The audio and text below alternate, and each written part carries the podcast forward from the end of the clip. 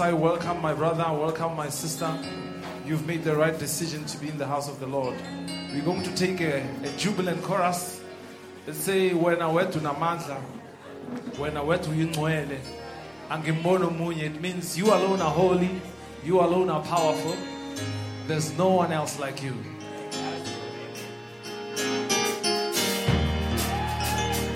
We can just clap those hands for the Lord.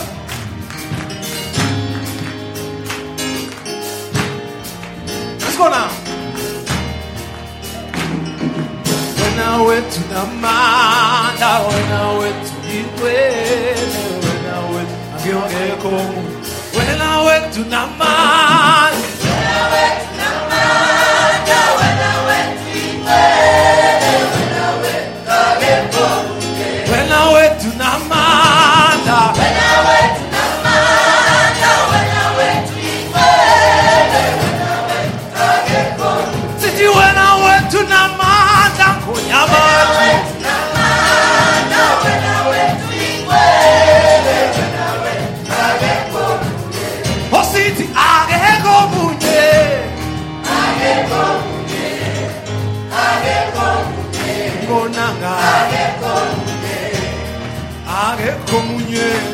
fanana.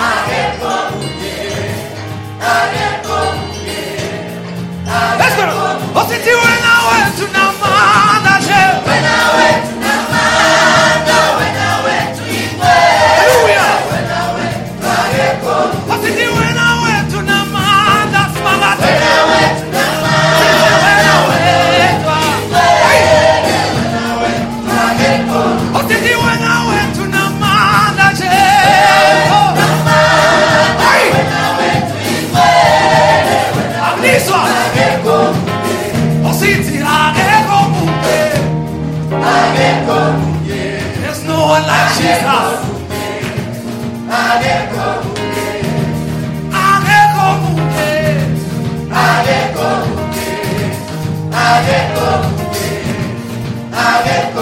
Ositi wena wetu na mana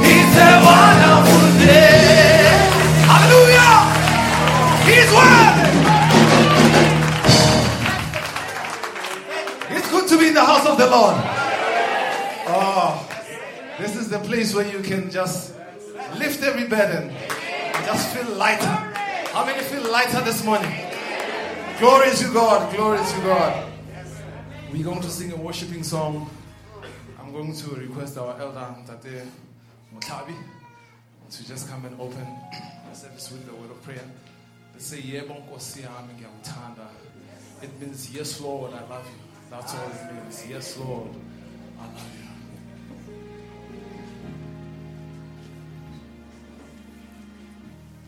you. Yebo nkosi yebo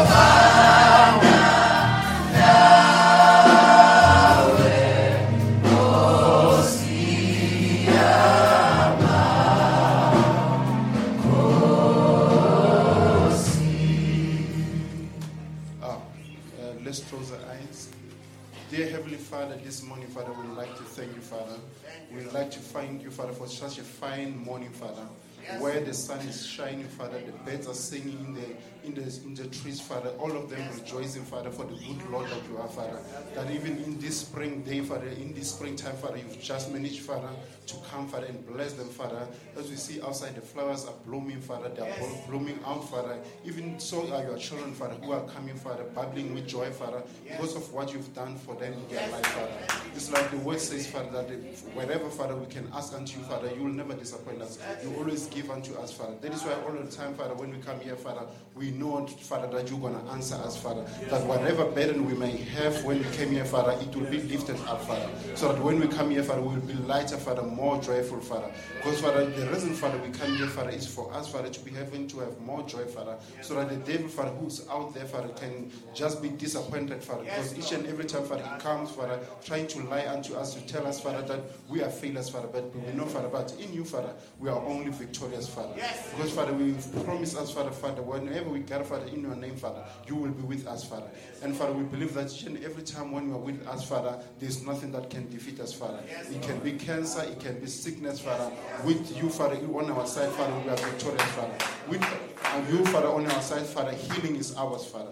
With you on our side, Father, each and everything that we desire, Father, will be ours, Father.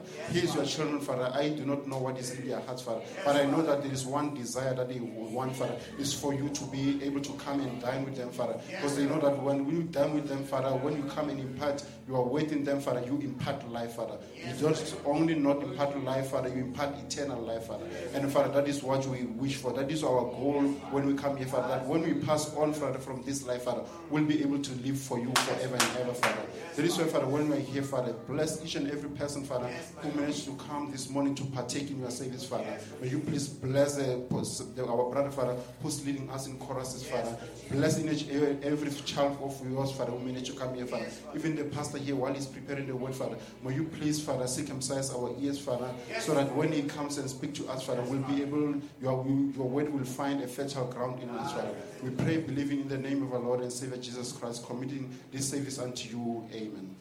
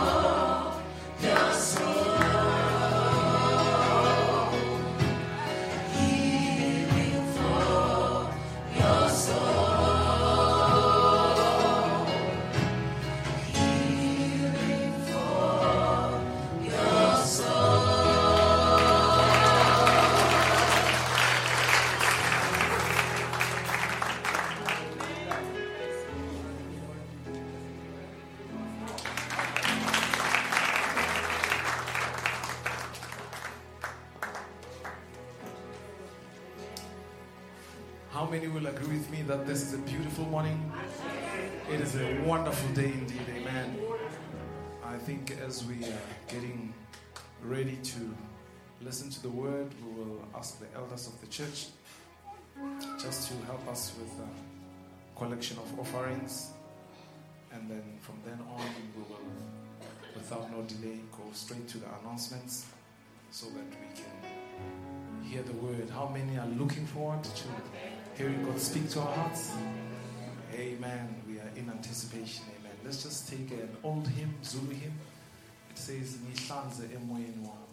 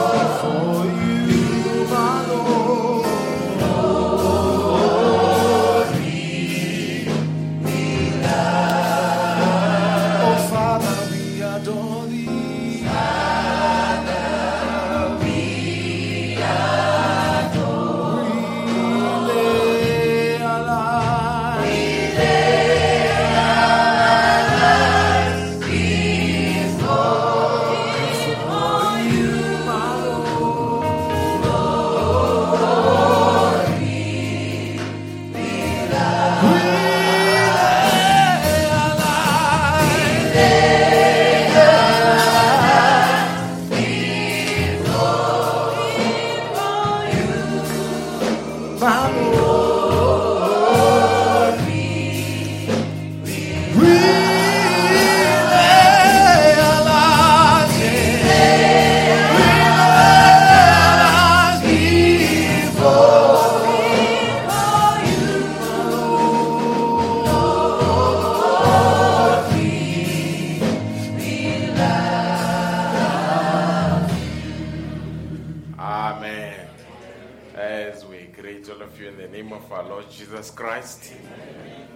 happy this morning? Amen. I don't know, there is a, a song that has been playing in my mind since last night. You know, some of us, we've got the inbuilt uh, media player. Amen. So it has been playing in my mind. When I survey the Wondrous Cross. Do we know it? Have we got it on our, our books? Amen. You remember John Wesley and Charles Wesley? Amen. Uh, I was just having a good time as Brother Mtokozis was leading it there. I think there is a song that you were singing now in Zulu 1 was it where you said it's a jubilant one? Okay, I almost left my chair started dancing. Amen. Uh, do we have it that song? Let, let's let's just say it's been on my hands for some reason. When I survey the wondrous cross, which the Prince of Glory died, my I count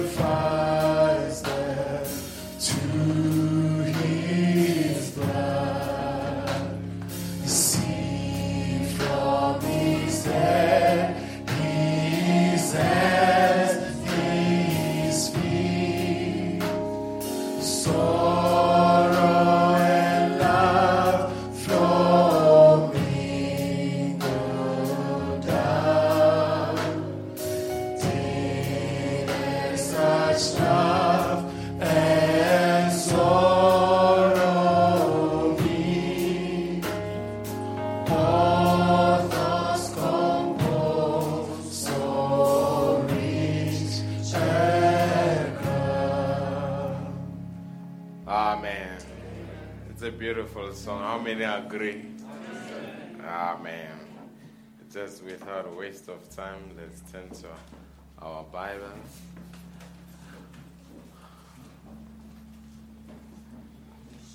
I think Brother Mpanyana mentioned about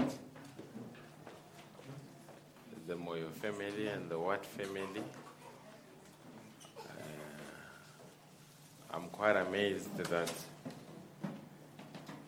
the Moyo family decided to name their son Gabriel, and the Watt family decided to, to name their daughter Gabriela. Amen. I don't know whether they had a meeting.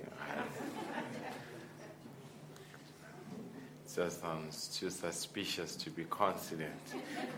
We shall look into it. Amen. But we are happy with them for their bundle of joy. Amen. Children come from the Lord. They don't come from the church. They don't come from the pastor. Amen. As we turn to the book of Ruth.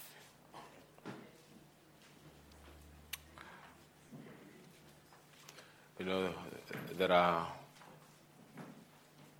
four, I think it's four women that are quite outstanding for me in the Bible.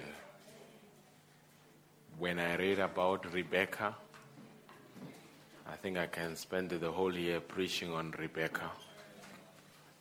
When I read about Tamar, I can spend the whole year preaching on Tamar. When I read about Ruth, I can spend some quiet time speaking on Ruth. When I read about Esther, I can take some time preaching on Esther. When I look at Bathsheba, I can take some time preaching on Bathsheba. Amen. Uh, you see, those that are, have got limited knowledge, they normally say the Bible is oppressive to women. That's lack of knowledge. A woman was God's partner in the redemptive process. Oh, hallelujah. The Messiah had to come through a woman. Hallelujah. Uh, and those women, they, they were brought into the picture and became part of the lineage of Christ. Amen.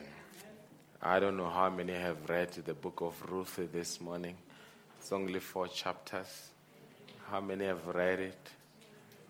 How many have watched a DVD on Ruth? Um, it's a it's a it's a beautiful book. Amen. Once you are done with Ruth, go to Esther. It's it's such it's books that are quite uh, full of golden nuggets. Amen. Ruth 1 from verse 8 to verse 17.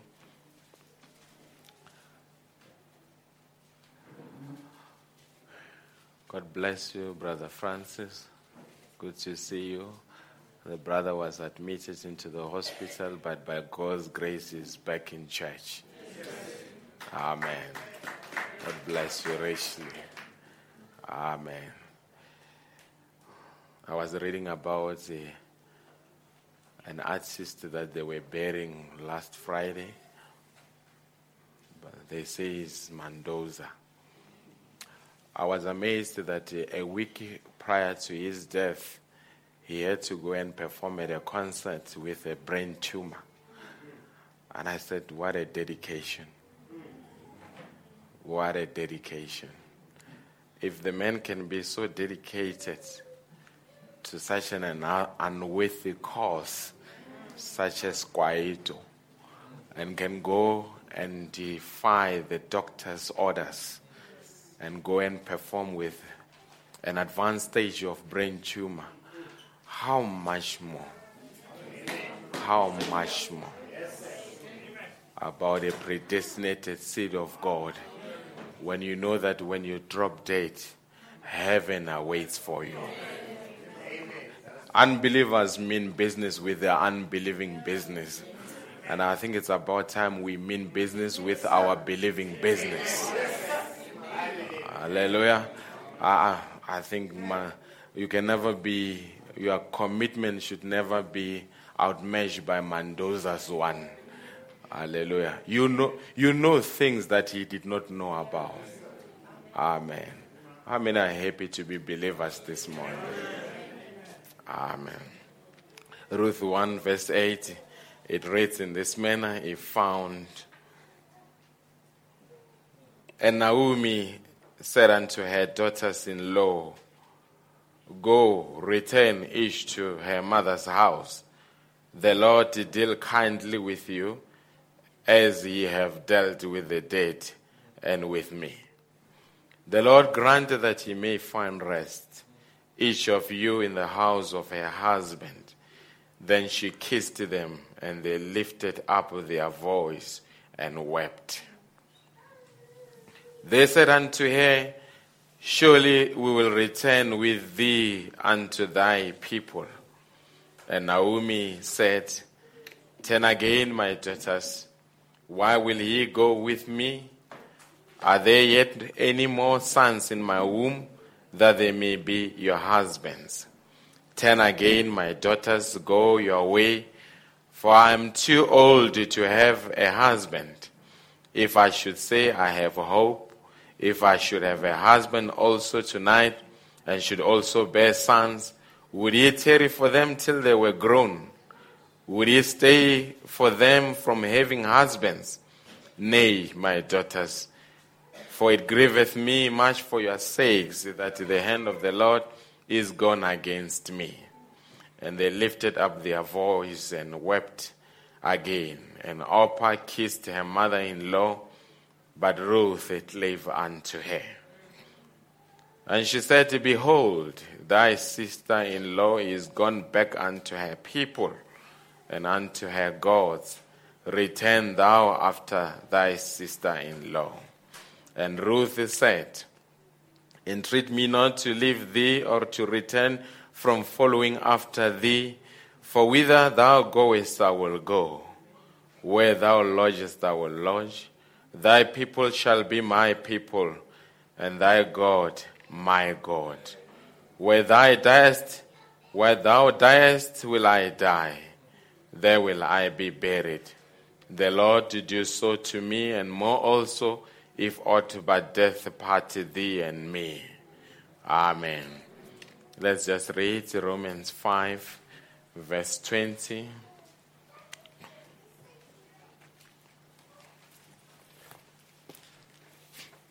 Romans 5, verse 20. If you found it, you can say amen. Amen. Moreover, the law entered that the, off- the offense might be the offense might be abound. But where sin abounded, grace did much more abound. How many are thankful for the grace of the Lord this morning? Amen. As we pray. Gracious Heavenly Father, we have sung songs of Zion, praising you Heavenly Father. We love to worship you. We can worship you for eternity. And this morning, believers have come here to show their allegiance in this dying world with the Almighty God. May you grant them their heart's desires this morning. And this morning, whatever they need, may you grant it, Heavenly Father. If it is a healing, grant it, Father. If it is the joy of salvation, grant it. Whatever it may be, I know you are capable to grant it this morning. But Lord, you said to Peter, Upon this rock I shall build my church, and the gates of hell shall never prevail against it. And this morning I've got full confidence that the church can never be shaken because it is built upon the revelation of who Jesus Christ is. And you said, Whatever you bind here on earth shall be bound in heaven. Whatever you set loose here shall be set loose in heaven. And this morning I bind every demon. And I believe you will do exactly the same thing, dear God. And I said, lose every blessing this morning. I believe you will set loose every blessing as we get ushered into the word. May you speak to us in a very special manner. Let it not just be the words that will hit the eardrums, but let it be something that can convict the soul and make the believers to realize the hour at which we are living in. But above everything, to know for them to know who they are in this dying generation. As I committed the reading of the word to you, in the mighty name of Jesus Christ, amen. As you take your seats, amen. Amen. Good to see you, Sister Zelda. She wasn't feeling well, and I'm glad to see her and the kids feeling better this morning. Amen. Now, where do we begin? I want to speak on uh, Ruth's the, the Ruth Ruth's favor of the Lord. Amen. That's what I want to speak on this morning. Uh, but uh, obviously, being influenced by the message that the prophet preached, a kinsman redeemer. That is where I am going to dwell on this morning. Now, we just read a portion of a scripture that says, Moreover, the law entered that the offense might abound. When you, the law is the magnifier of an offense. You can never know that the offense has been committed until such time that the law tells you what an offense is. Hallelujah. Uh, when you see, if you drive on the N4 and there is no speed limit, you can drive as much as fast as you want. Uh, because if there is no law, then sin cannot be magnified. Hallelujah. But as soon as they put 120, 120 is there just to show you who are the offenders. Hallelujah. And but yet as much as it points out the offenders, it does not help the offenders. It just just points you out and say, this man is an offender, deserves to get a ticket. But the law, the law can never rehabilitate you. Hallelujah. That is why we thank God for the grace of the Lord because grace can transform you. When the law point out an error, grace can come and say, I know he has done it, but I will transform him. He will never be an offender again. Are we still together? Now, the text that we just read this morning, it opens with three women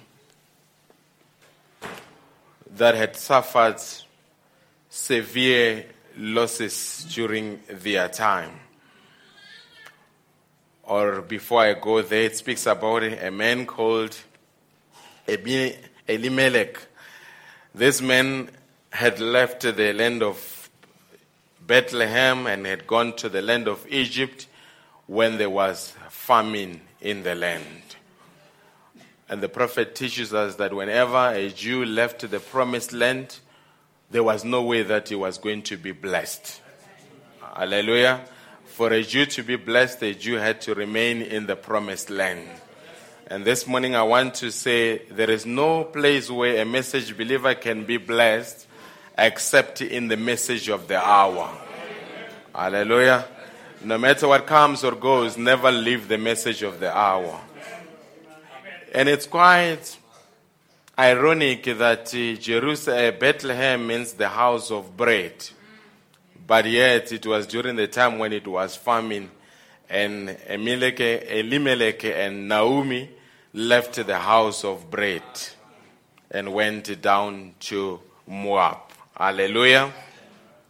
And after they'd gone down to Moab, then death struck the family. Uh, the husband died. You, while the husband had died, and maybe whatever, if they had counseling sessions, they might have said maybe he was more advanced in years. That is why he's no more. And while Naomi was trying to come to terms with the loss of the husband, something happened again. One of the sons died. Are we together? While she was grieving the loss of her child, another son died.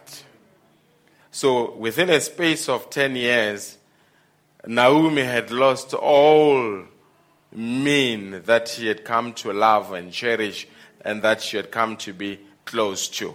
Are we together? Uh, it, it, it must have left a deep wound on Naomi. I will read a quotation here just for a sec. Because the word Naomi means pleasant, and Elimelech means worship. So it was a pleasant worship in the family. But as soon as death struck, we will get to a point where Naomi said, I do not want even to be called Naomi anymore. I want to be called Mara. Because now the Lord has dealt with me harshly. Hallelujah. Now, when, when you check, you can say, What is the greatest thing that has ever happened to you as a believer? If I could go around the room and say, What is the greatest thing that has ever happened to you? Somebody might say, It was the day when I was filled with the baptism of the Holy Ghost. Somebody can say, It was the day when I was healed. It was the day I was saved. It was the day when I received a special revelation.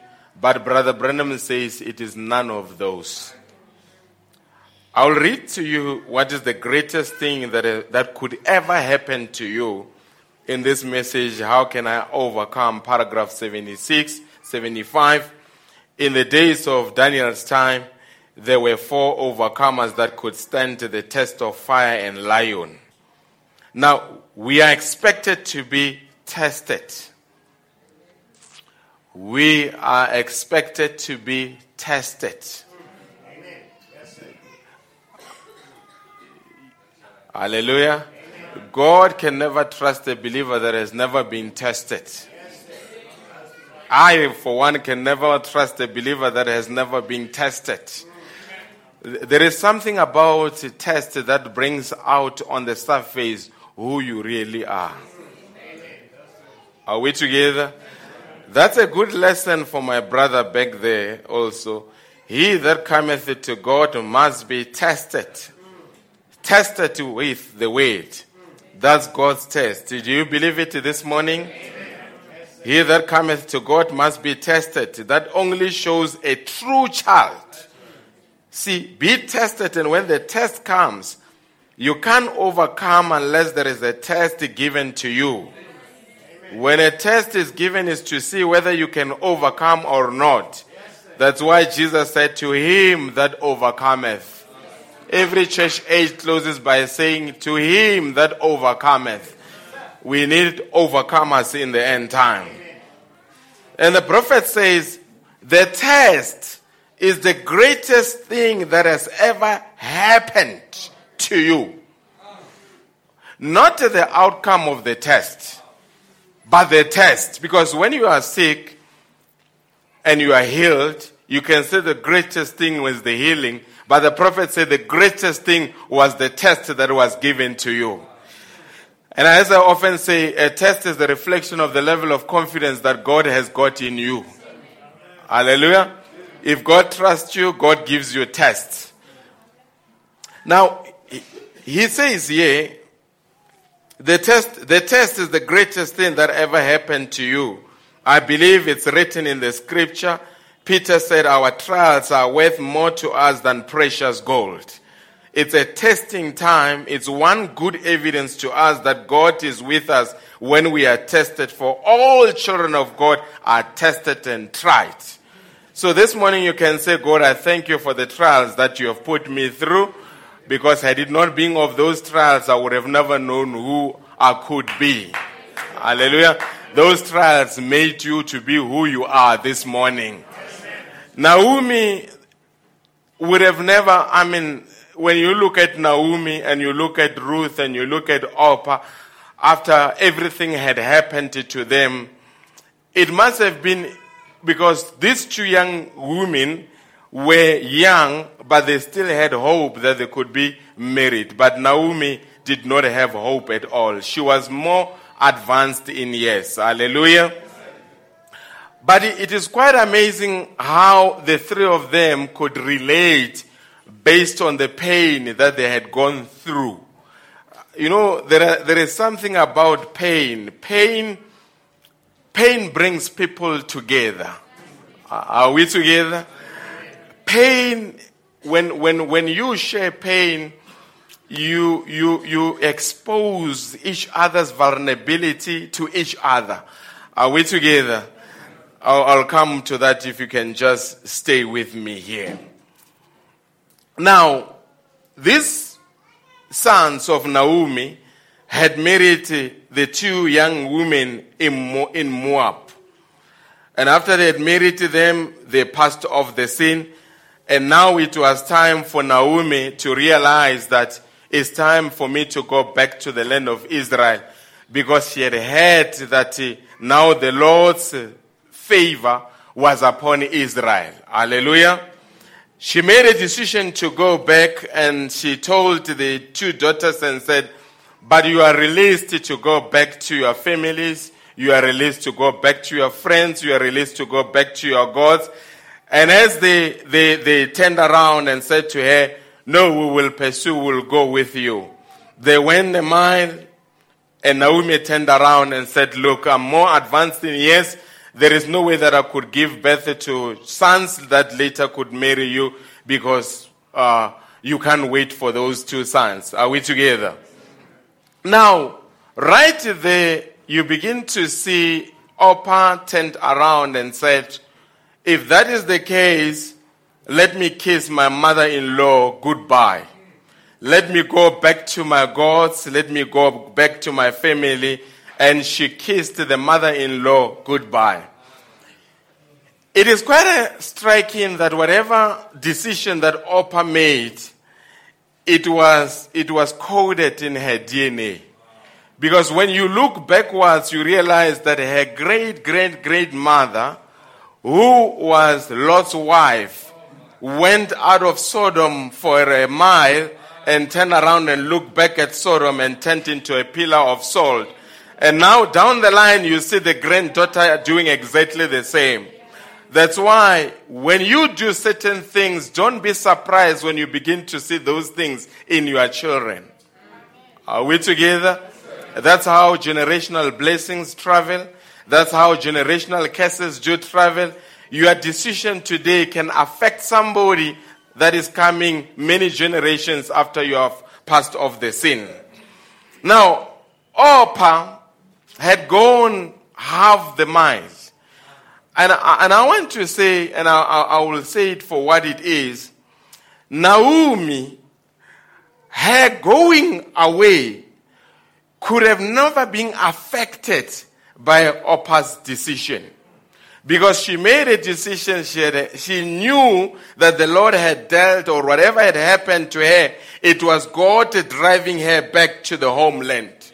And she was done with Moab and say, I am going back you, you can imagine when Orpah made a decision to go back, what must, I don't know what thoughts might have come to Ruth and say, but here is my, my sister as well. She's going back to her gods.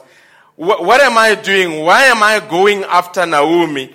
But there is something, it's quite amazing that right there, Naomi made a decision that had an impact not only upon herself, but many generations that are going to come after.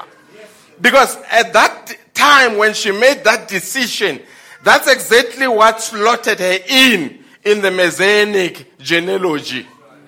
Are you with me? Certain decisions, and that's why Brother Branham says the decisions that you make today will determine what you are going to be five years from today. The decisions that you make today Five years from today can make you, Brother Branham say, a renowned man in the community, a man of influence. Or five years from today, your decision can make you to land in hell. But it begins with a decision.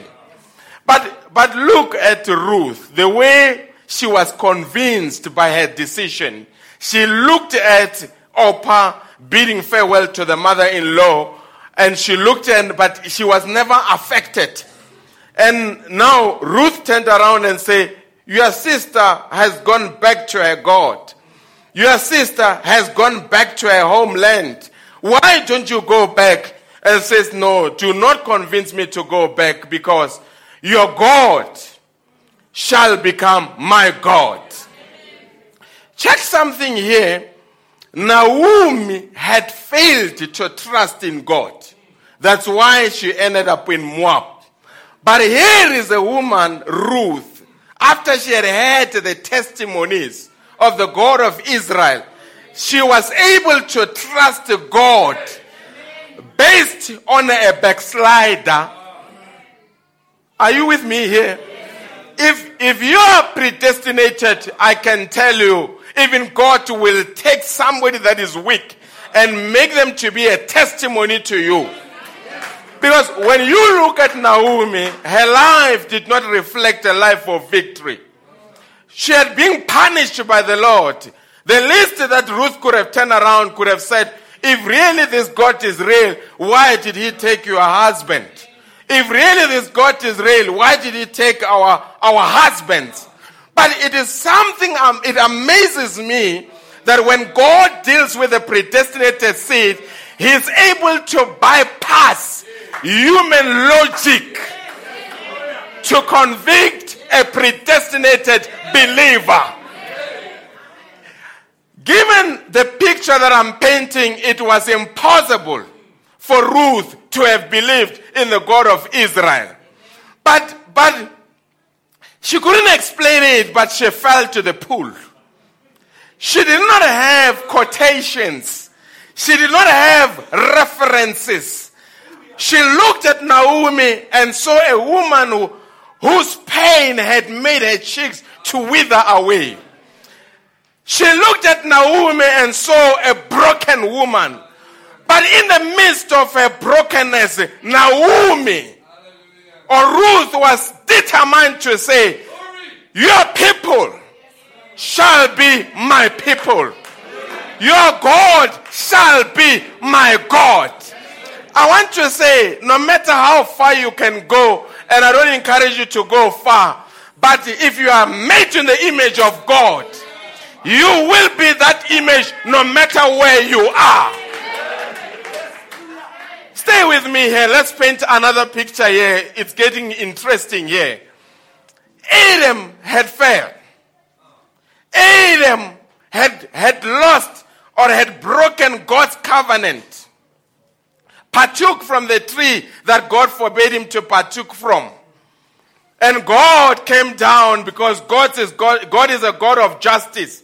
He will respect his word. And he was there, he chucked them out of the Garden of Eden.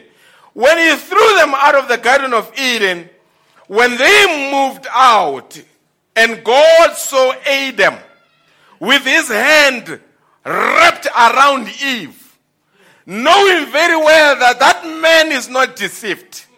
That man understands what he's doing. That man is making a decision that will affect many generations on the basis that he wanted to save his own wife. In that fallen state, God came and made a promise that there will be a seed of a woman that will come up. There will be a Messiah that will come up. What made God to prophesy is when he made man, saw man, even in a fallen state, still reflecting the Father, because that's exactly what he did when he became the Messiah. He left the corridors of eternity and became one of us. And went all the way to die on Golgotha. He was not a sinner. Our sins were upon him. Adam was not a sinner. The sin of Eve was upon Adam. That's sacrificial love. Let's come back here to the three women. Now, Ruth looks at Naomi and said, Where you will be buried, that's exactly where I will be buried. Your people shall be my, my people, your God shall be my God.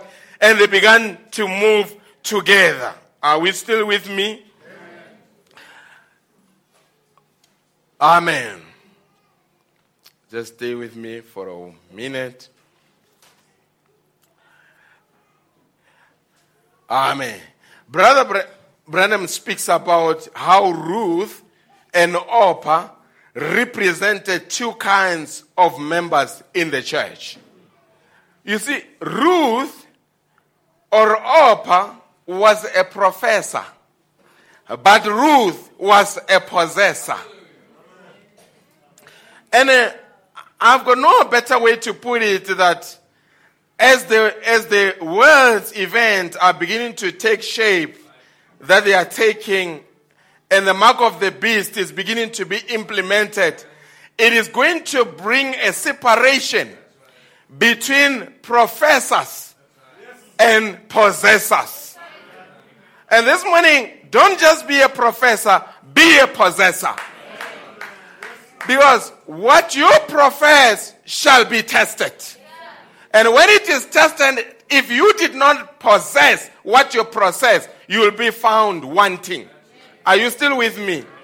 Now, these two women, one represented a true church, another one represented a nominal church. Orpah only made a profession of faith, but failed during a critical hour. Ruth possessed a genuine faith that produced works. Are you still with me? Now, they moved out and Orpah turned around. Brother Branham says she thought about Moab. She thought what she was leaving behind. She thought of relations that she was leaving behind. And folks, I had much better say this. You can never go far with God unless you are willing to be separated. God, by His nature, He deals with the people that are separated. Separated from the world. Separated from their habits. Separated from their thoughts. That's what God is looking for at this hour. And if you're not willing to be separated, God can never use you. But this morning, I believe we have come here because we say we want to be separated from the world and become part of His economy. Are you here with me? We were speaking on Sun Wednesday about the world within the world. That we are in this world, but we are not of this world. And folks, we are about to depart from this world. Rapture is real. We are about to go home at any time. Are you here? I expected a much louder amen than that one. Have you got a ticket for this train called Rapture Express? Have you booked your seat on this Rapture Express? And if you have not purchased your, your, your ticket, purchase it this morning. What is that ticket? The Holy Ghost. Brother Branham said only the Holy Ghost, only the Holy Ghost filled bride will go into the rapture. This morning, make sure that you've got the baptism of the Holy Ghost. And when you've got a ticket on this Rapture Express, make sure that you are not distracted. There will be distractions. There are, there are some vendors that are going up and down that are selling some stuff. Don't look at the people that are selling peanuts here because we are about to board. We are about to go home. Hallelujah. Don't, don't debate with vendors whether, I mean, will you miss your train because the vendor owes you a change? Hallelujah. I mean, if I gave a vendor 20 rand and I bought something to the value of 15 rand, my change is 5 rand. If he says, hey, I don't have it, I look at him and I say, look, you may remain with that 5 rand. Me, I'm getting onto the, onto the train. Because why? The ticket that I have is more valuable than 5 rand that he owes me. This morning I want to say, let go of the other things and concentrate on the ticket and get onto the Rapture Express because we are about to go home. But many a times I see believers say, Hey, you owe me, and the train is about to go. No, you need to get your priorities in order. When Orpah, and I want to say this, folks,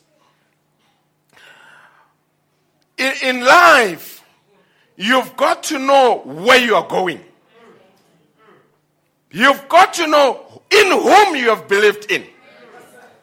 And if you know where you're going and you know in whom you have believed in, there is nothing that happens around you that will affect you. Can I get an amen on that one? If your focus is on God, and you know I've believed in Him, and your destination is the rapture, you, you, you do not care how you are being treated. That, that's not important. Whether you are treated good or you are treated bad, but oh, when all is said and done, you know where you are going. When all is said and done, you know in whom you have believed in. And why am I saying this? And I had much better say it to you. When, when you move on the journey, the greatest danger that you can ever do is when you begin to think that you are arriving there depends on people that you are around with. It's not a crowd affair, it's an individual affair. This morning, I do not know. I cannot predict how you will behave tomorrow. And uh, quite frankly, I don't care. Because I know the one that I've believed in, how he will behave tomorrow, how he will behave next week, how he will behave next year. He is my focus. Are you with me here? Because imagine if Ruth had banked and said, When I arrive at the land of Israel, at least people will see that, okay, my husband is dead, my sons are dead, but at least I'm being accompanied by two daughters in law. Hallelujah. Oh, past going back would have affected his heart. And I, I say, I'm taking this from the prophet. Because the prophet preaches the message, the present stage of my ministry. He says, all men who stay with God's word gets to that place where they are forsaken by the world and the religious world. Do you believe that one? He says, I believe the people in the land, the people in the land that the tapes go to, to remember that the separating time has come. It must do it. I don't know how far I am from the end of the road. I don't know. I don't know what tomorrow is. I don't know what holds it. But I know who's holding it. That's where my faith is built on that. And it says, imagine Demas didn't forsake him and start off to some nightclubs. I don't imagine Demas did that because Demas was a spirit filled man. He was a great helper. He took history of Demas. He was a notable preacher, a fine cultured man, highly polished, educated. He was a smart man. But why would he forsake Paul? What made him do it? I don't believe he wanted to go to nightclub or anything. I believe it was God separating Paul. And I believe the hour is coming where God is separating the bride. Are we still together? And that is why, folks, if, if people leave you, never beg any person to stay. Hallelujah. If people decide to go, let them go. Hallelujah. Because God has written the chapter of your life. And the most frustrating thing that you can ever experience as a person is to try to resuscitate what God has killed. I'll repeat that so that you can put it in your mind. The greatest frustration is when you attempt to resuscitate what God has killed. If God say it's over, you can never redo it. You've got to accept and move on.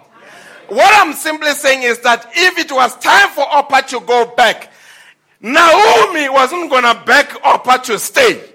Naomi had to concentrate and say, I know my destination. I know where I'm going. I'm going back to the promised land. I know I want to worship my God in a way that He wants to be worshipped. And when he, she made that decision, a predestinated seed caught the revelation and say, what are this one? And let me tell you sometimes, don't hide your trials. No, say. That's why I don't want to worship with the people that just only sing, Jerusalem is my home. No, I need people with broken backgrounds. I need people that have been tested. I need people that have been pushed to the end. And when they ask themselves, where is God in this situation? Because there is something about trials, they bring maturity. You can never trust somebody who has never gone through a trial. Trial accelerates the maturity of a believer.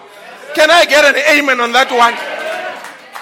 And that's why when you fellowship with someone that had experienced trials, there is, there is something that you get. There are some golden nuggets that you can extract from their life. Not somebody that has been on, on, hallelujah, that think Christianity is a, it's a, it's a bed of roses. No, say.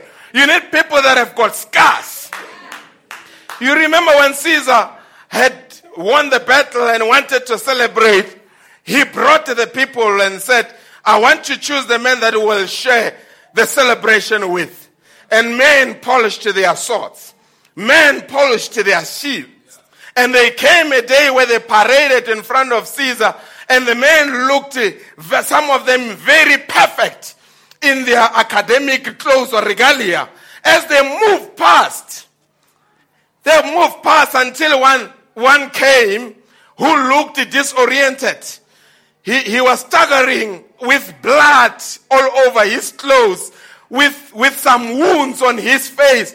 He couldn't even maintain eye contact. He was looking down. And as he was passing by, because he thought, I can never be selected. He went past and Caesar said, Stop.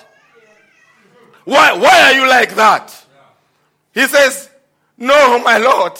I was in the battle. These scars, I was fighting for my Lord in the battle. The blood that is all over my clothes, I bled so that we can have this victory. And Caesar looked around and said, I don't need anyone polished. I need this one with broken, with wounds, with blood all over. I want this one in a messy condition. He's the one that will celebrate with me. And this morning I say, your scars count something in the economy of God. Your hurts, your wounds count something in the economy of God.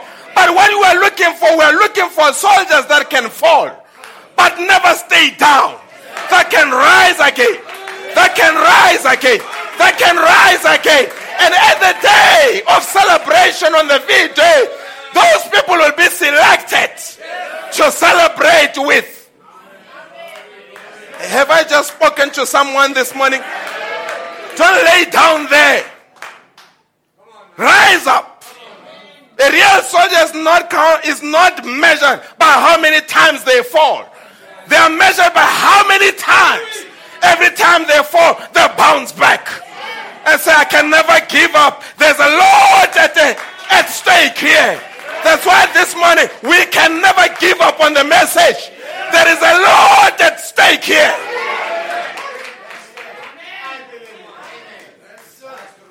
Some of you, you're the only reason that people still believe that there are real worshippers. That's why wherever you are, wave that banner. Wherever you are, show that you're a Christian. Wherever you are, show an inspiration that there are still people that can worship God in the manner that he must be worshipped. And this morning I want to tell the table, I am one of them. And you can say that as well. I'm one of them. Do you believe that, folks? Do you believe that I'm one of them. I'm one of them that will bring the devil's head to the Almighty God and say, We are done with the enemy. Am I preaching to someone this morning? Does somebody understand what I'm talking about? Your disappointments, your heads, they, they, they were moving you in a direction that God wanted you to move. That's why this morning say, God, I thank you for my past. I thank you for my disappointments. I thank you for my hurts. Because I'm who I am today based on those experiences. And I can tell the devil, I'm an overcomer. You can never overcome unless there is a battle. And as your pastor, I'm glad I'm being tested. I'm glad I'm being tested. You know why? So that you can sit in your chair and say, if that man, he goes what he's going through, but he does not give up, I need something that he has.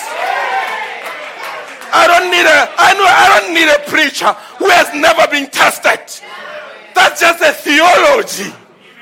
You need somebody that has been there.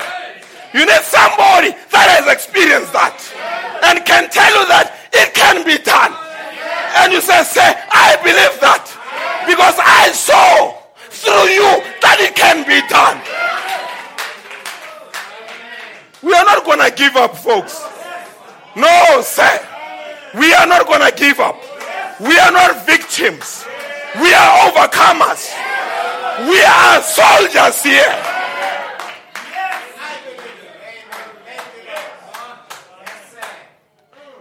I hope I spoke to someone. Now a time had come for a possessor and a professor to separate. And Naomi left with Ruth. I don't know what a consolation that must have been to Naomi to look at Ruth and see the level of commitment, the level of dedication, the integrity to the cause. She must have regained some strength. God will give you people that you need, not people that you want. I will repeat that so that it can sink in. God will give you people that you need, not people that you want. Sometimes we go after people we want and forsake those that we need. Folks, I'm here at a stage in my life where I think nothing just happens. There is a reason everything happens. I, have got a script that I'm following. And it was not written by me, it was written by the Almighty God before the foundation of the world. And if he said in 2016 this was going to happen. Let me tell you something. I will not change it. I must accept it and move on with the script. But there is one thing that I know. At the end of the script, it says, You shall overcome. I don't know how many have ever watched movies where you have watched a movie. When we used to be young and watch movies, we would look at what we call the steering.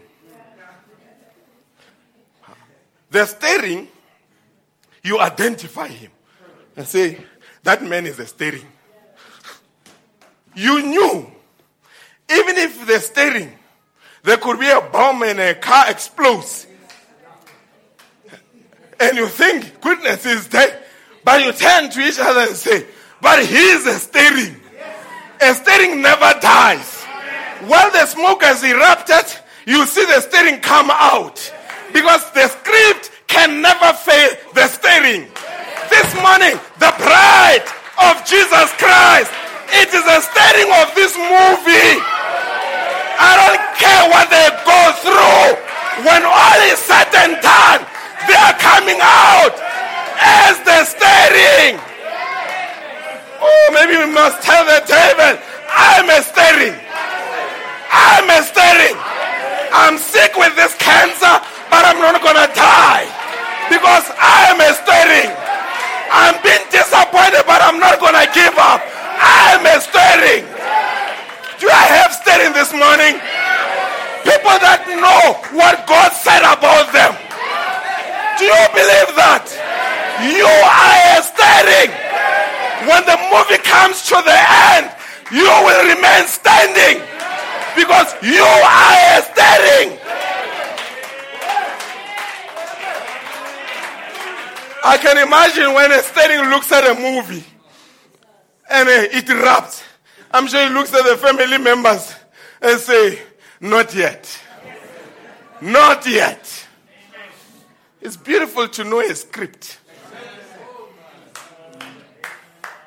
Have you ever watched a movie with somebody that has watched it before and they can never keep quiet?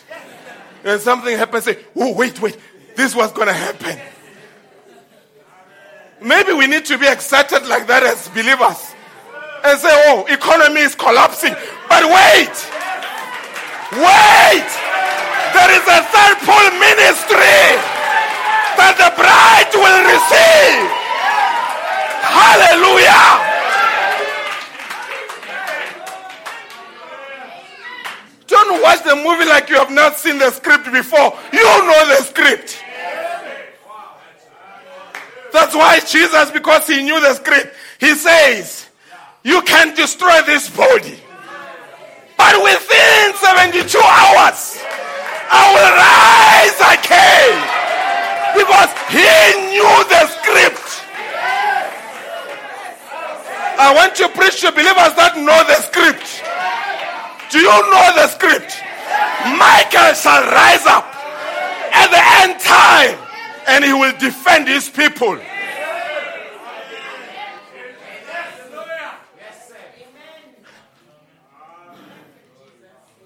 And now, here are the two women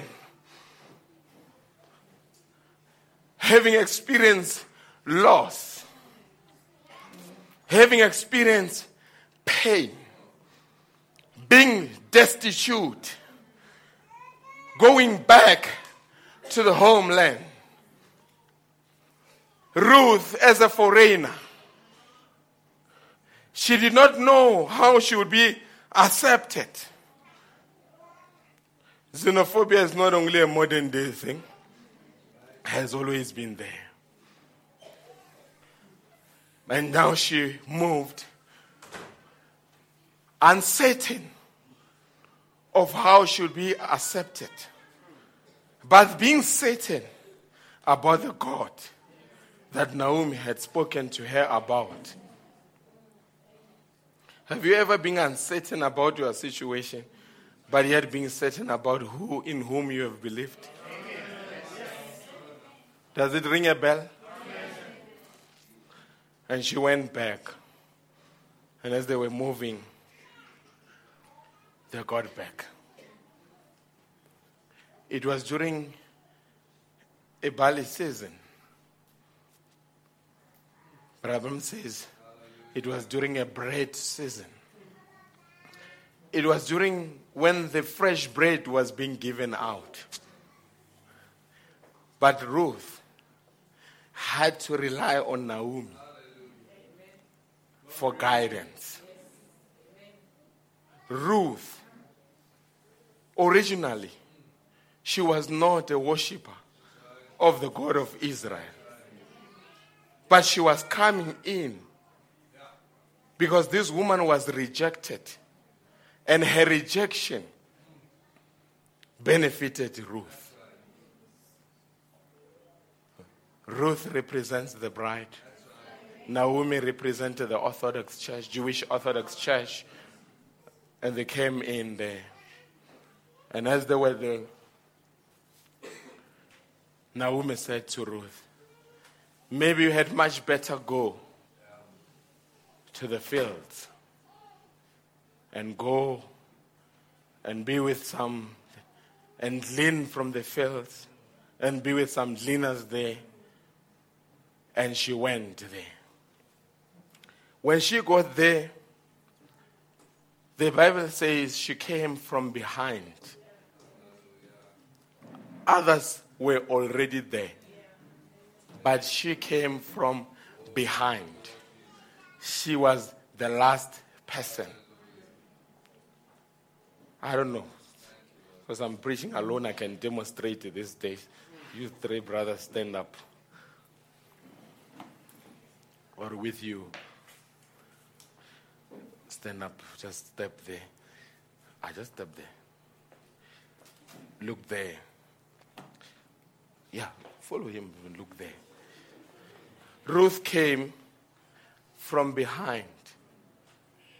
Others had been there before. But she came as the last one, a foreigner from behind. These brothers are looking that way If you turn and look at my direction, brothers, who's first? Don't be afraid to be behind. The, first, the last shall be the last. The first shall be last. She came from behind, but she caught an eye of a man called Boaz. He was moving around and looking at other women that had been working there before.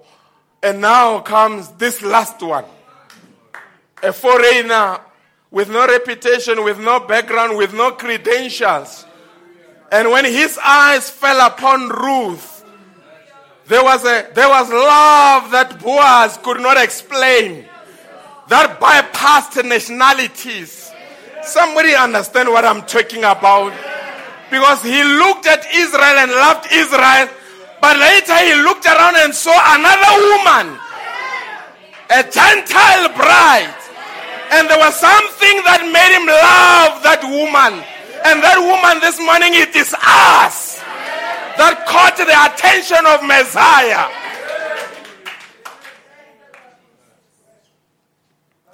And she went, he went. I said, Who who's that girl? Who's this young woman? They explained she came from with Naomi. She's a Moabite. And now Boaz went there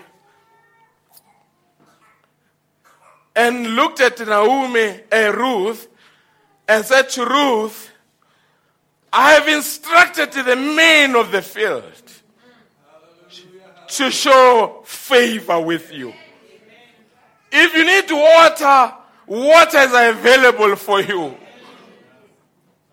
Her needs were being provided for. And yet she was a foreigner. The law dictated that she should be rejected. But grace,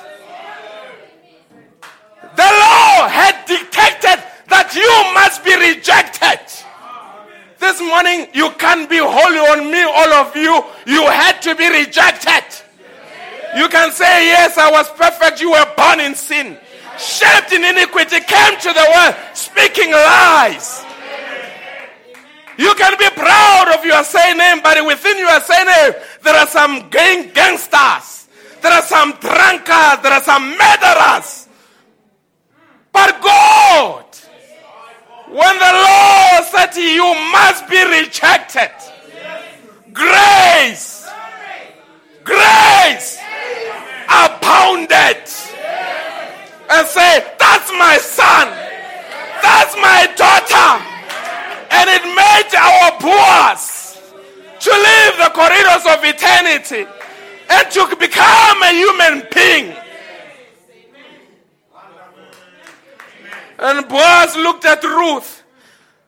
Brother Branham speaks these profound words in the message, Kinsman Redeemer, and say hatred had a beginning, so it has to have an end.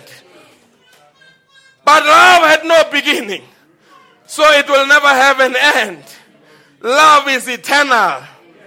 When a man loves a woman and marries her because she is just pretty, there will be an end to that.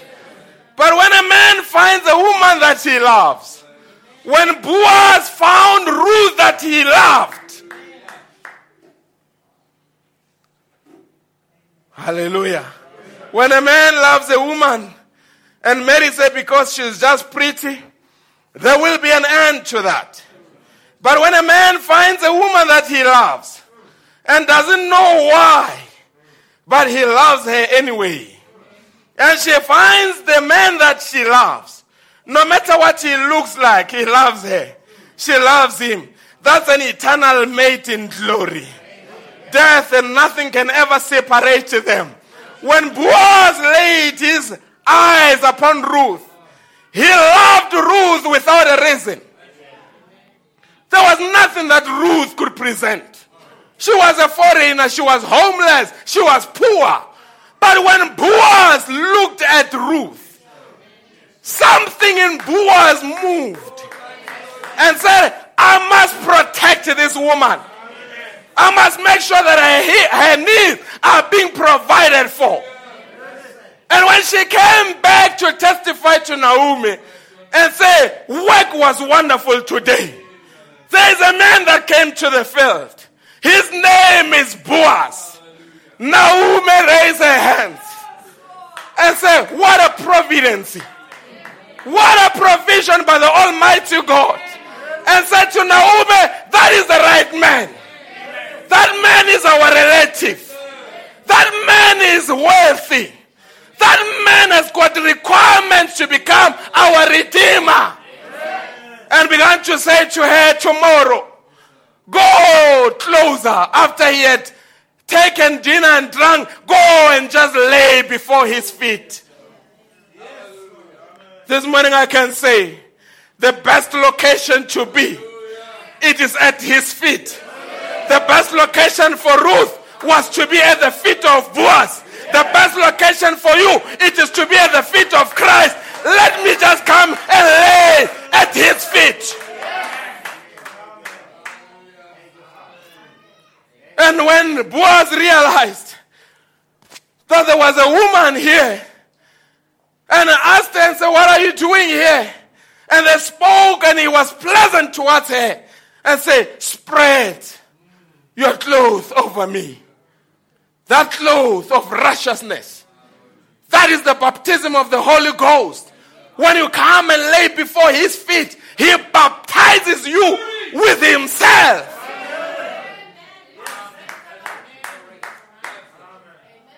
And say, You can now ask whatever you want. I will do it. I will do it. What a commitment. There were many women there, but they never got that commitment from Boaz. Ruth was able to get that commitment because she made the right decision. Brother Branham said it is divided in four parts. Ruth deciding. Hallelujah. Is Ruth deciding? Ruth saving? Ruth resting? And Ruth being rewarded. You decided you served, you will rest, and you will be rewarded. And now we see, now he says to Ruth, but there is another man that is more closer than I am. I will ask him if he will do the job. He will redeem Naomi and all that Naomi had lost. If he cannot do it, I will do it. Follow me here. Who was that man that was more closer to us than Christ? Who was more closer to us than Christ? But he did not have the ability to redeem. Because this man, when he was asked whether he will redeem, he said, No, I will spoil my inheritance, I will spoil my estate. Who was this man? You were in sin.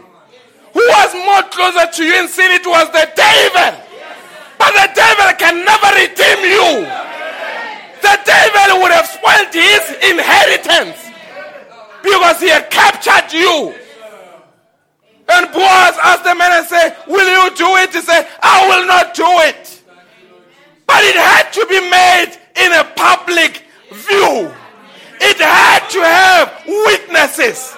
Our redemption never took place in a corner. He went beyond the gates and died between the heavens and earth and said, Today I will redeem Ruth.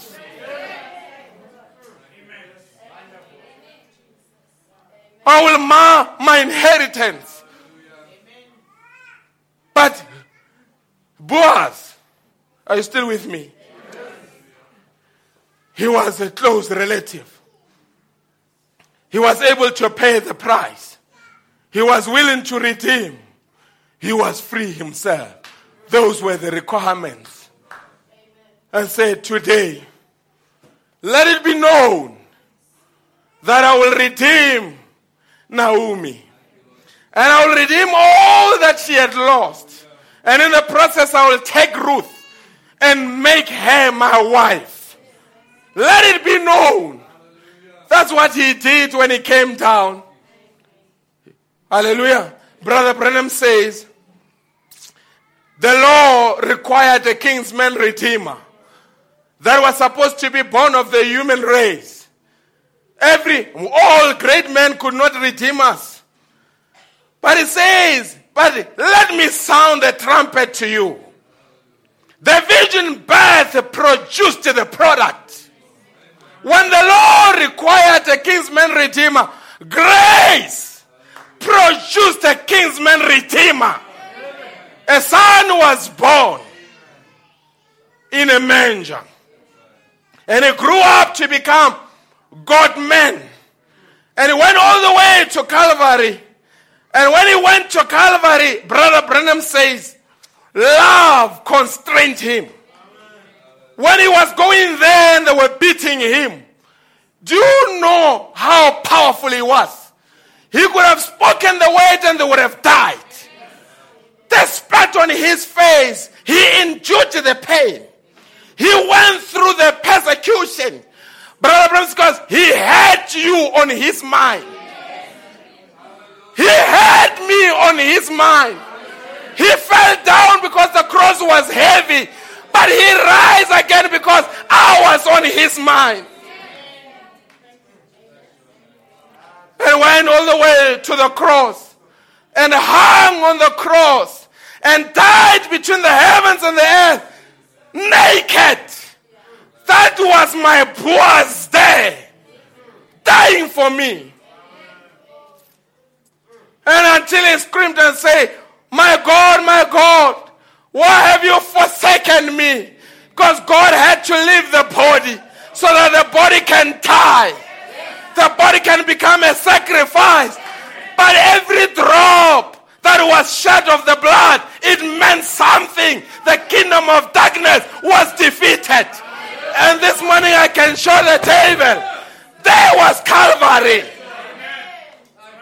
Where I was bought.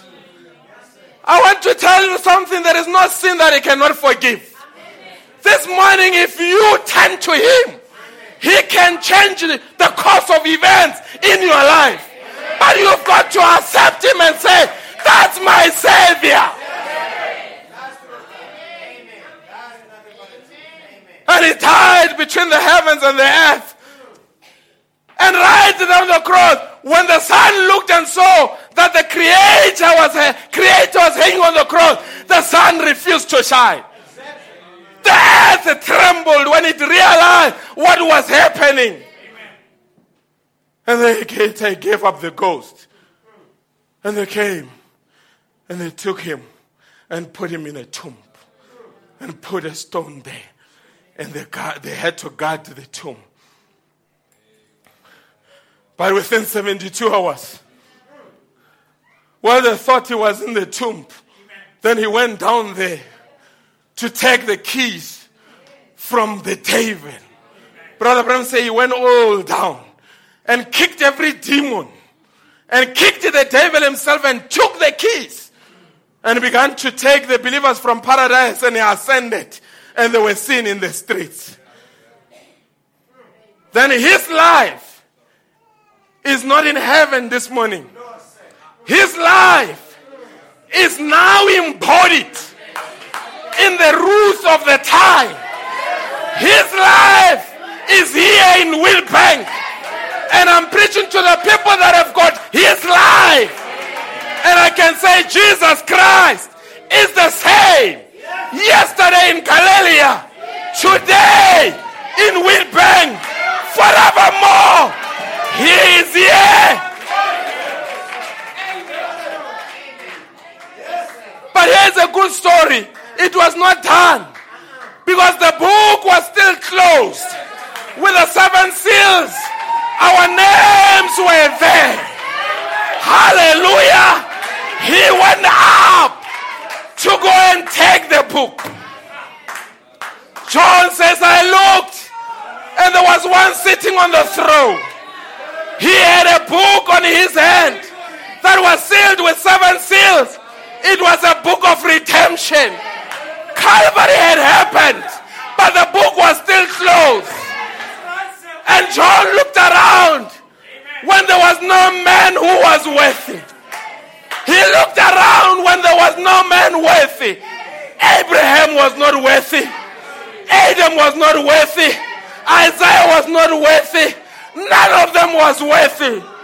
But he looked around and saw Calvary coming to nothing. He saw Calvary coming to nothing. And he wept. He wept. As he was weeping, there was an elder, a redeemed human being, that tapped on his shoulder and said, John, weep not. I'm here to tell Ruth, weep not. There is a lion of the tribe of Judah. Weep not. There is a lion of the tribe of Judah. He has prevailed. And when John looked around, he saw the same lamb that went to Calvary, a bloody lamb. Brother Branham said the lion and the lamb is exactly the same person. It was happening in splits of seconds. One sitting on the throne became the lamb, the lamb became the lion. The three people, it was one person in different offices. And I'm here to say to the church, we are not in the lamb season. This is the lion era. The lion must roar, and all the demons of hell must tremble.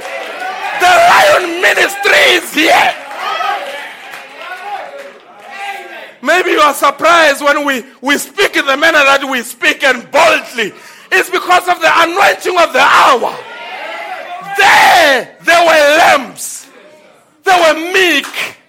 They were surrendering. But not today. Not today. Because the lion anointing is here. We claim every blessing. We possess every land.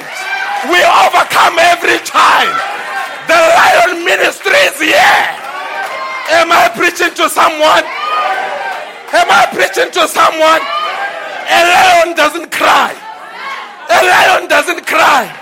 The lion is not self pity, it rises and knows who it, he is and roars. Can I hear a roar this morning? Can I hear a roar this morning?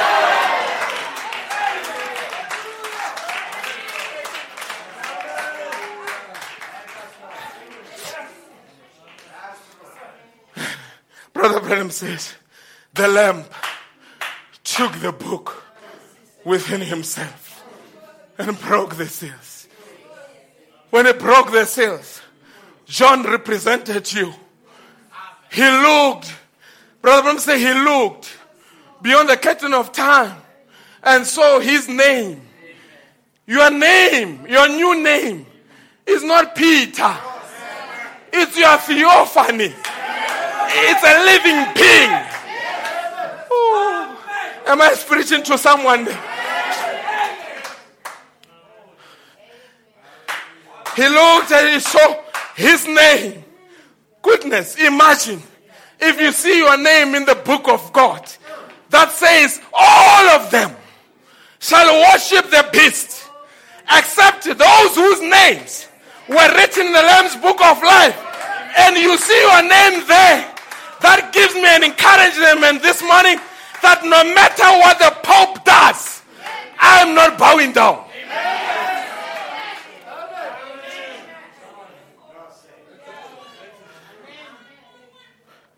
And you open the book. Hallelujah. Throughout the ages, there were cherubims and seraphims that were there saying, Holy, holy unto the Lord. Holy unto the Lord. But at that moment when the Lamb took the book, Then there was silence. There was silence. What happened? The one that they were singing unto vacated the throne and began to come down with an open book. Hallelujah. And they realized that the noise of heaven now descended upon the earth. There was silence in heaven, but there was jubilation upon the face of the earth. And John says, I heard all that was on the earth, all that was in heaven, and all that was on the sea. Had I, John, saying, Amen. Blessed be the Lamb. What is happening there? He came down. This is in 1963 now. Revelation chapter 10. One stay, one foot upon the sea, one upon the earth, because there was another beast that was coming from the sea, and there was another beast that was coming from the earth. He put his head there. That's why this morning the devil is under our feet. He does not have the feet. His body is the one that has the feet. He is the head. You are the feet.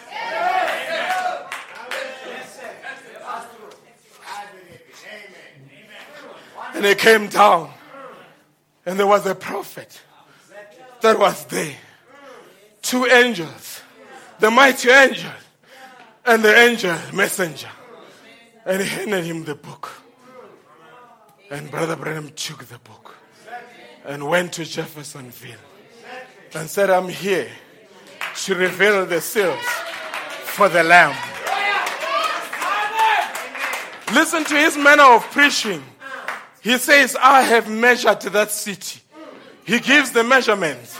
When, gee, does William Branham have that tape to measure? Oh, let me tell you something. The same angel that showed John the seven church ages, the same angels that showed John the revelation of the seals, the same angel that showed John the new city, he was here. Maybe you don't want to jump because you are not sure. Brother Branham says John represented the bride. And who showed the bride to the seals? Malachi 4. Who broke the seals? Malachi 4. Who showed the seven churches? Malachi 4. Who showed the rapture? Malachi 4. Who showed the new city? Malachi 4. William Branham.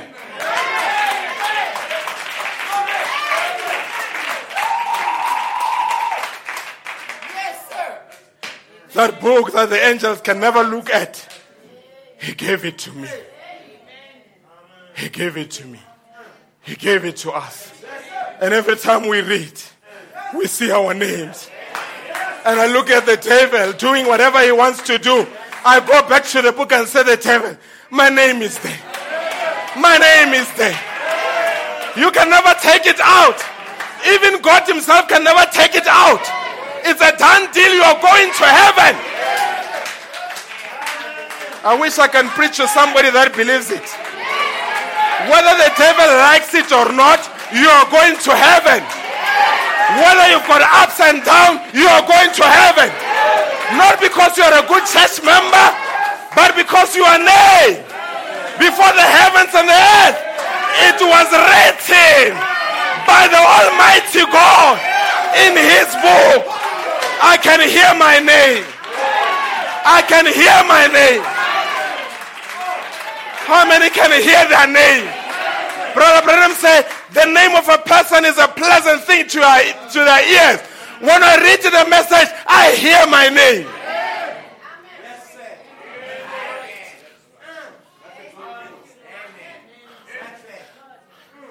You can delete my name in a church book, but you can never change, believe my name in the Lamb's Book of Life. You can hate me, but you can never delete my name. It's there written by God, sealed there has never been a time where the devil has ever aborted God's purpose. You are God's purpose. You going into the rapture is God's purpose. There's not even from the, de- the lowest demon to the highest demon will never stop you. We are going home, folks. We are going home, folks. We are overcomers. We are overcomers. This is our season. This is our hour. The Bible spoke about us because in the message Shalom or Masterpiece, Brother Branham says, the bride will fulfill everything about the New Testament. And I believe this is our hour.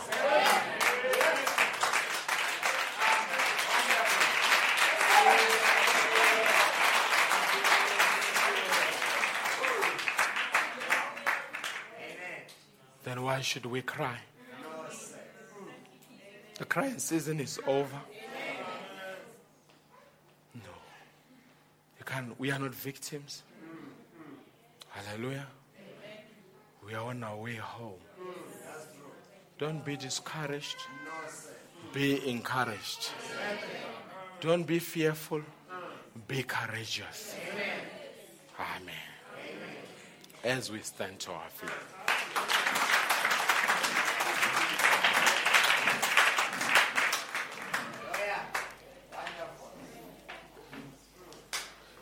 Maybe while the singers are coming, you can turn around and say to your brother next to you, He wrote my name.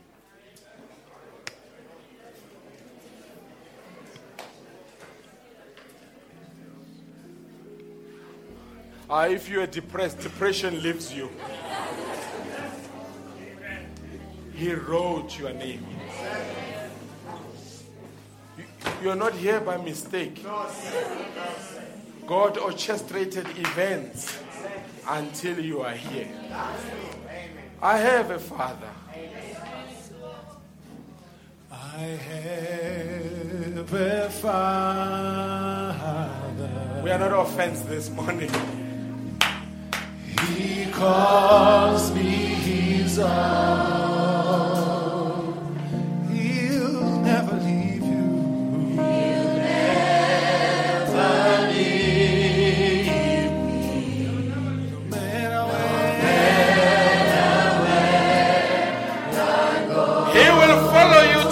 Uttermost. I have a father. Thank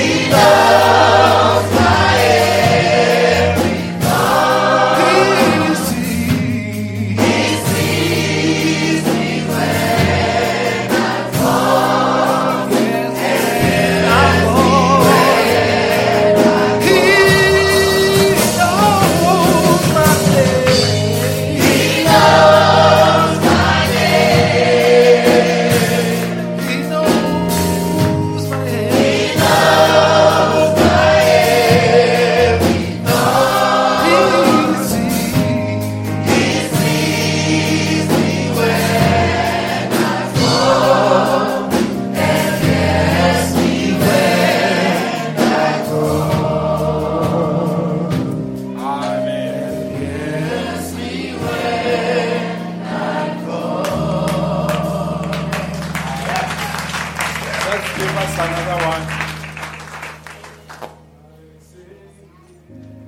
Yes, Lord. I say yes. How many say yes to His will this morning?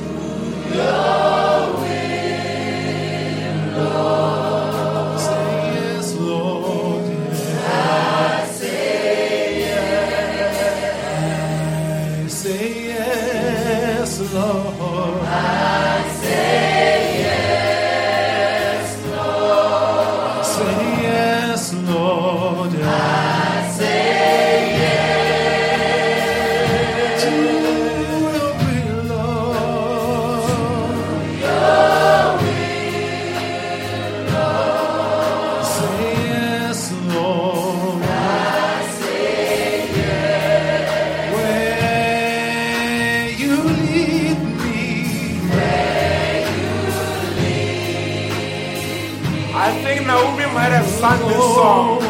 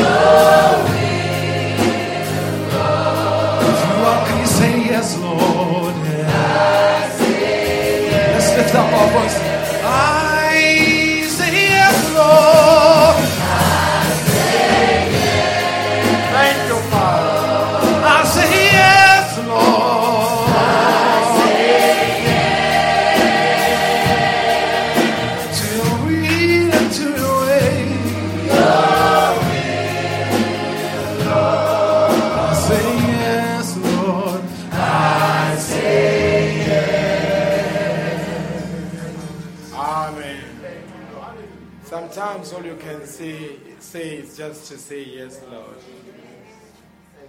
Amen. When I remember what the Lord. You've got to remember.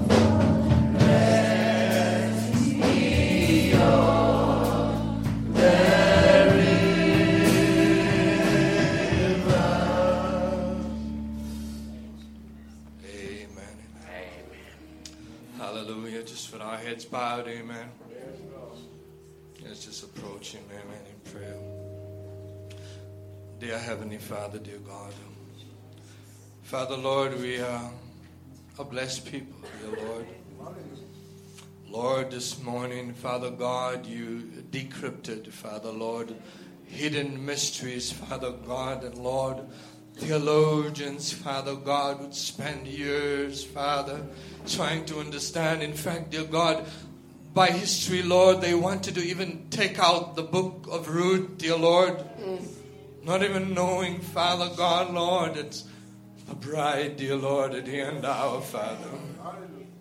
And my God, this morning, dear Lord Jesus, you could come down, Father, Lord, from the portals of heaven, Father, and show grace, dear Lord Jesus, and speak unto us, dear God.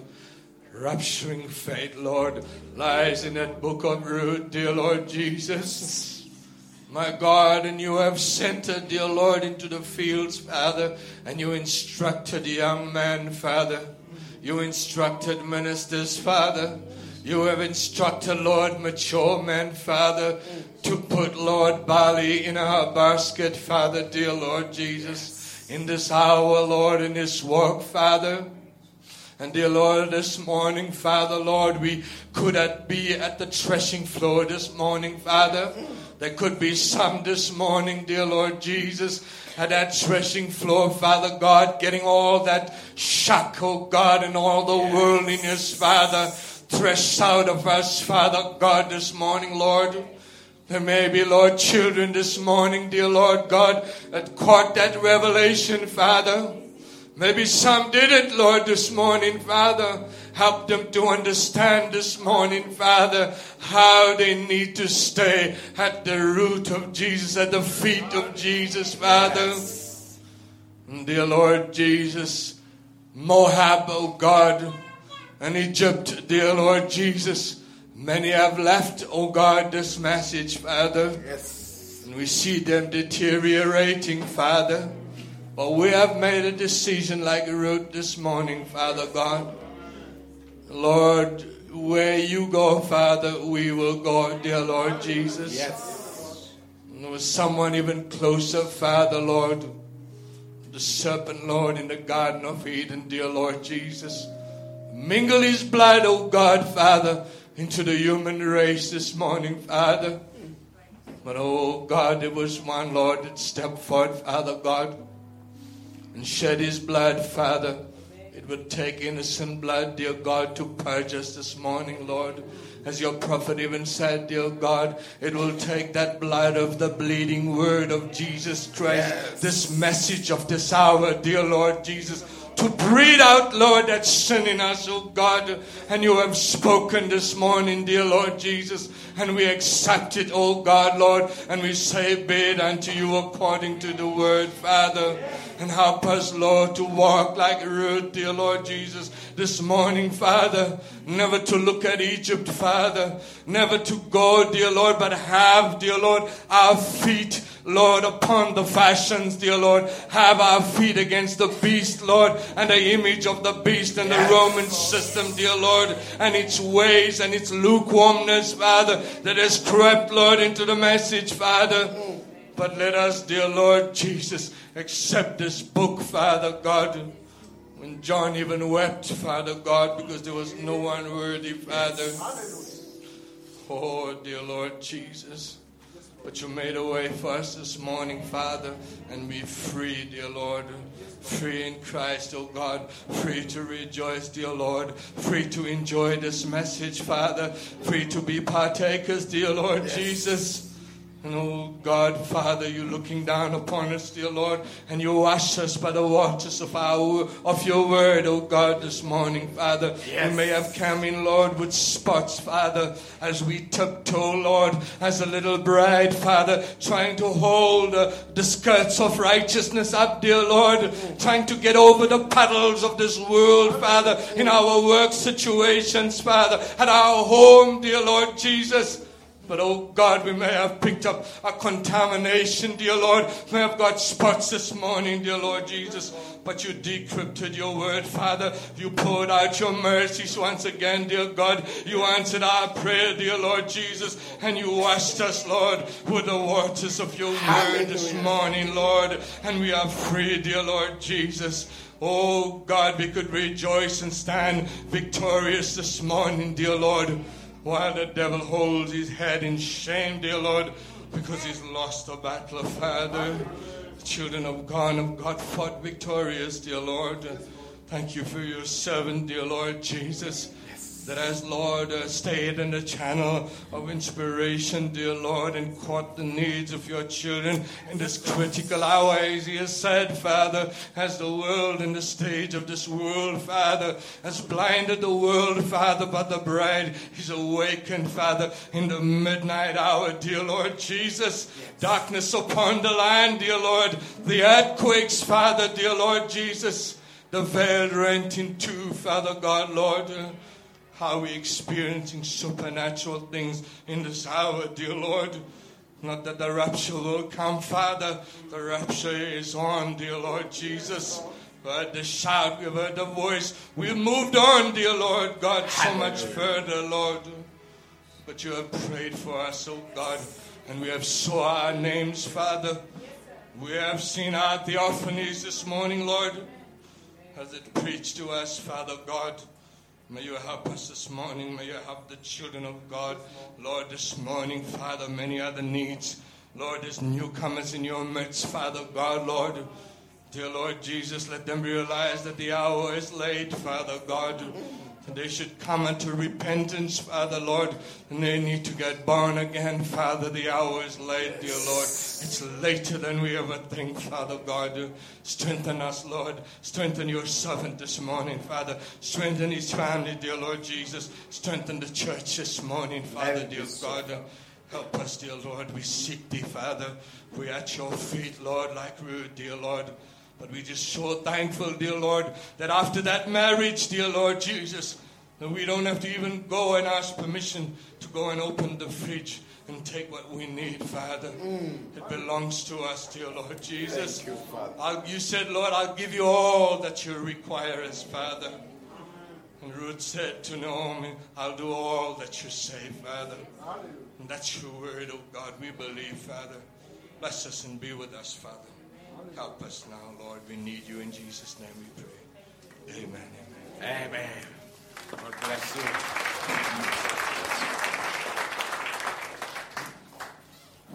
Amen.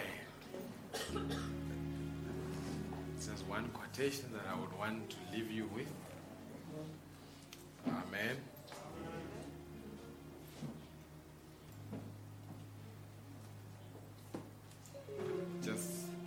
God just reminded when Brother Chetty prays and says, we don't need to ask for a permission to open the fridge. We can open the fridge and grab whatever we want. Brother Branham says in this message where I think Pentecost failed, paragraph 1, 4, 14, you can never exhaust God's love and mercy to you. You say, Well, I hate to bother you so much, Father. He wants to be bothered that way. He does. Don't never think that you could ever ask too much of God. I believe the scripture said, You have not because you ask not, and you ask not because you believe not. He wants us to ask and believe that our joys would be full. He wants you to ask abundantly. Ask for big things. Don't limit your faith to some little mustard seed. Get on here to some kind of faith and move out in big things. Big things is just as easy to receive as little things.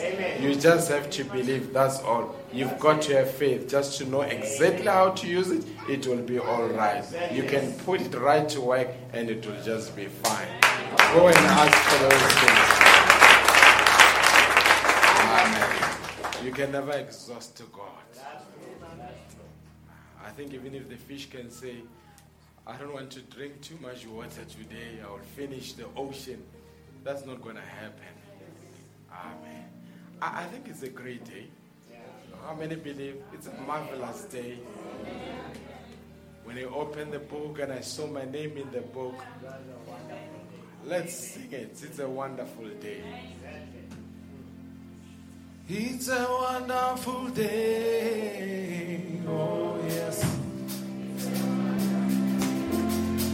Wonderful day. It's a wonderful day. Oh, city, wonderful day.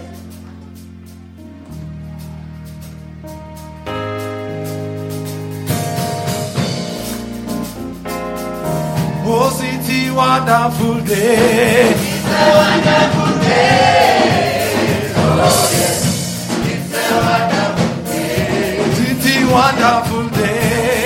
the wonderful.